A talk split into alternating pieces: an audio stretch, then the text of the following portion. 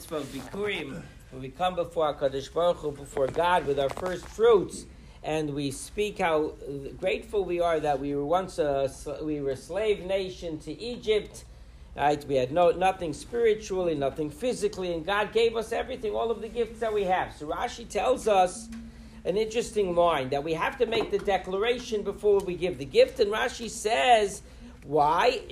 What are you saying? You're saying she'encha kofu toiva. You are not a person who denies the good that's done for you.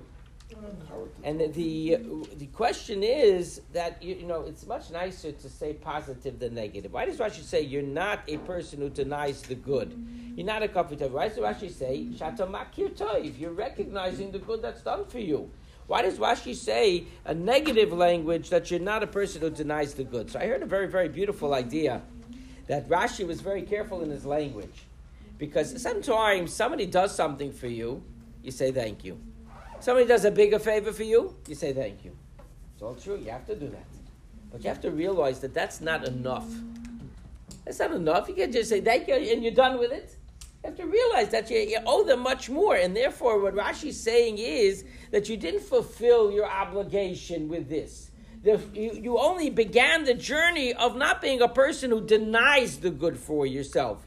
Right? This is the beginning of your appreciation to God by this expression by this gift. But it's certainly not all that we owe HaKadosh Baruch Hu. And it's similar in the Shemona Esrei, when we say God who is great, God who is a, a, a Hagadol, who's great, Hagibo, who's strong, Vanora. The Gemara asks, how could you only say these few accolades of God? God is infinite. The answer is that the Gemara says that the only reason you're allowed is because the prophets use these expressions. But the truth is, really, you should be going on and on and on and on. They gave us a, a vehicle by which we could begin the process. And so too here as well. The Bikurim is the beginning of the process, but let's not fool ourselves and think it's the end.